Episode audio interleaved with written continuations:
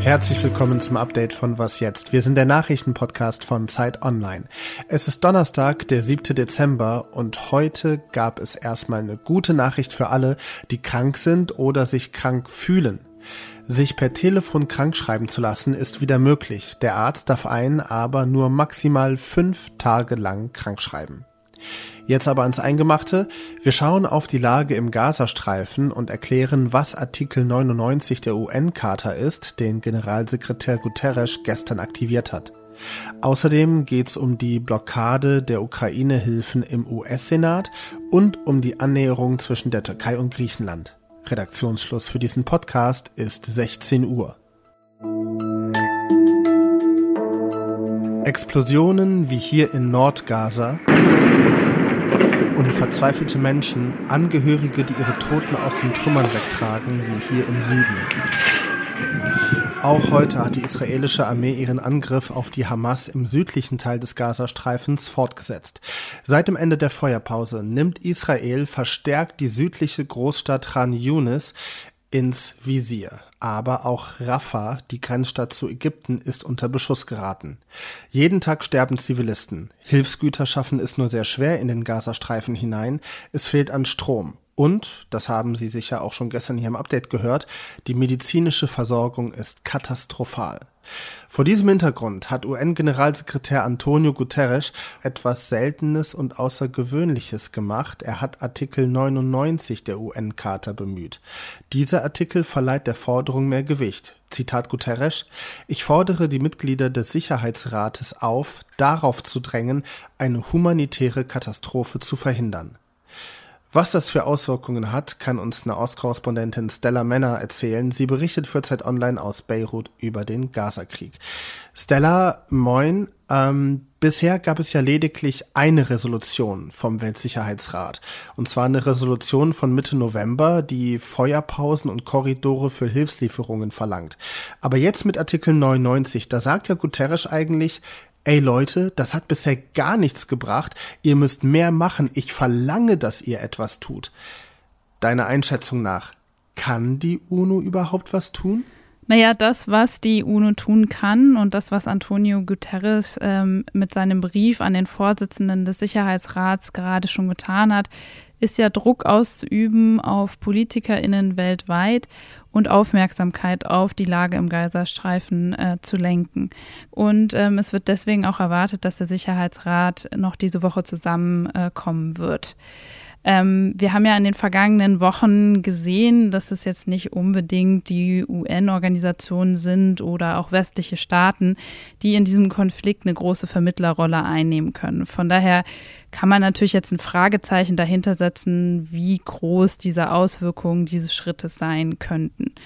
Aber so ein Schritt von Guterres, wie er ihn jetzt natürlich gemacht hat, könnte natürlich äh, was bringen, wenn die Verbündeten von Israel, wie etwa die USA oder Deutschland, ähm, ihr Verhalten jetzt Israel gegenüber auch ein bisschen verändern. Ähm, Stella, jetzt ist ja die ganze Zeit die Rede von einer humanitären Katastrophe. Wie ist denn die Lage aktuell im Gazastreifen? Kannst du das beschreiben?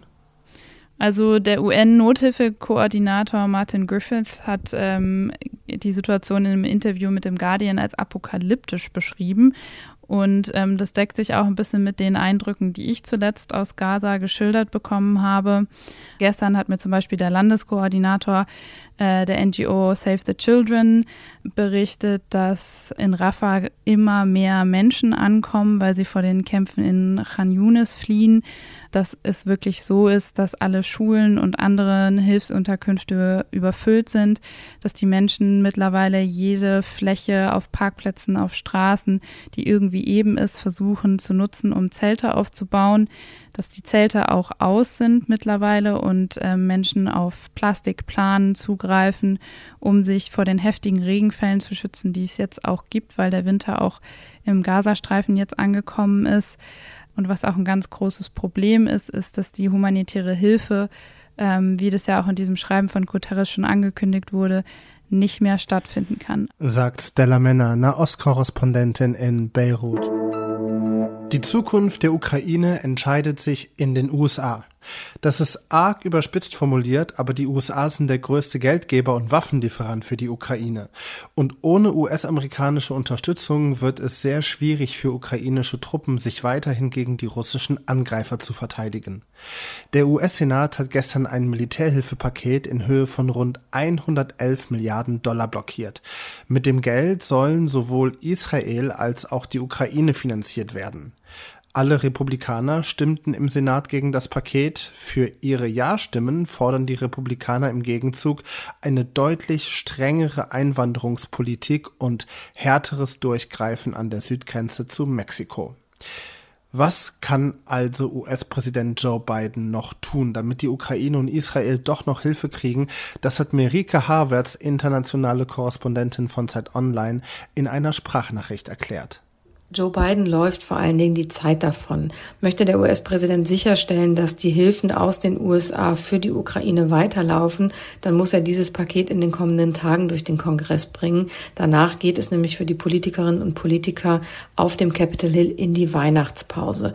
Deswegen werden wir wahrscheinlich sehen, dass sich Biden selbst jetzt als Präsident in diese Verhandlungen mit einschaltet, um dort etwas zu bewegen. Es könnte auch sein, dass Chuck Schumer auf demokratischer Seite, Mitch McConnell auf Republikanischer republikanischer Seite sich jetzt einschalten, damit eben von höchster Stelle etwas Bewegung in den Prozess kommt. Und die Republikaner verknüpfen ja vor allen Dingen die Hilfen für die Ukraine mit mehr Geldern, die sie fordern für die Grenzsicherung im eigenen Land. Und da hat Biden signalisiert, dass er da kompromissbereiter sein könnte als in der Vergangenheit um eben zu garantieren, dass die Hilfen für die Ukraine auch im kommenden Jahr dann weiterlaufen können. Der Bundestag wird den Haushalt für 2024 nicht mehr vor Jahresende beschließen können. So steht es in einer SMS, die die erste parlamentarische Geschäftsführerin der Sozialdemokraten an alle SPD-Abgeordneten geschickt hat. Vor allem die SPD wollte die Finanzlage des Bundes für 2024 noch in diesem Jahr beschließen, damit alle wissen, wie es nächstes Jahr finanziell aussieht. Der türkische Präsident Recep Tayyip Erdogan ist gerade in Athen zu Besuch. Dort hat er von einer neuen Ära und von Optimismus in den Beziehungen zwischen der Türkei und Griechenland gesprochen. Außerdem solle das Handelsvolumen zwischen beiden Staaten fast verdoppelt werden auf über 9 Milliarden Euro. Die Türkei und Griechenland liegen seit Jahren miteinander im Clinch. Einerseits geht es um konkurrierende Gebietsansprüche in der Ägäis. Erdogan warf Griechenland sogar mal die Besetzung von Inseln vor. Andererseits geht es um Migrationspolitik. Die Beziehungen beider Länder haben sich dann aber entspannt, nachdem Griechenland der Türkei enorme Hilfe nach dem schweren Erdbeben geleistet hat. Was noch? Durchschnittlich schauen Kinder in Großbritannien mit 13 Jahren das erste Mal Pornos im Internet. UK diskutiert gerade, wie das Land Kinder vor Pornografie schützen kann. In einem Entwurf für mehr Kinder- und Jugendschutz der britischen Medienaufsichtsbehörde steht nun, dass Gesichtserkennung benutzt werden könnte, um Minderjährige vom Online-Pornokonsum auszuschließen. Sprich, die Handy- oder Computerkamera scannt das Gesicht und erkennt, ob die Person erwachsen ist oder nicht. Und bei Erwachsenen, die sehr jung aussehen, soll es noch weitere Mechanismen geben, wie zum Beispiel Kreditkartenüberprüfungen oder Abgleich von Ausweisdaten. Datenschutzaktivistinnen und Website-Betreiber kritisieren die Vorschläge, wenn Websites solch persönliche und sensible Daten von unheimlich vielen Nutzerinnen generieren könnten, sei das höchst gefährlich, mahnen sie. Und damit geht das Update von Was jetzt zu Ende. Morgen früh ist Azadeh Peschman am Start und schaut anlässlich des Parteitags der Sozialdemokraten auf die Zukunft der SPD, insbesondere die von Bundeskanzler Olaf Scholz. Mein Name ist Roland Judin und ich wünsche Ihnen einen wunderschönen Abend und dass Sie trotz Bahnstreik gut von A nach B kommen. Und bei Erwachsenen, die sehr jung aussehen, soll es noch weitere Mechanismen geben, wie zum Beispiel, warum knarrt mein Stuhl immer?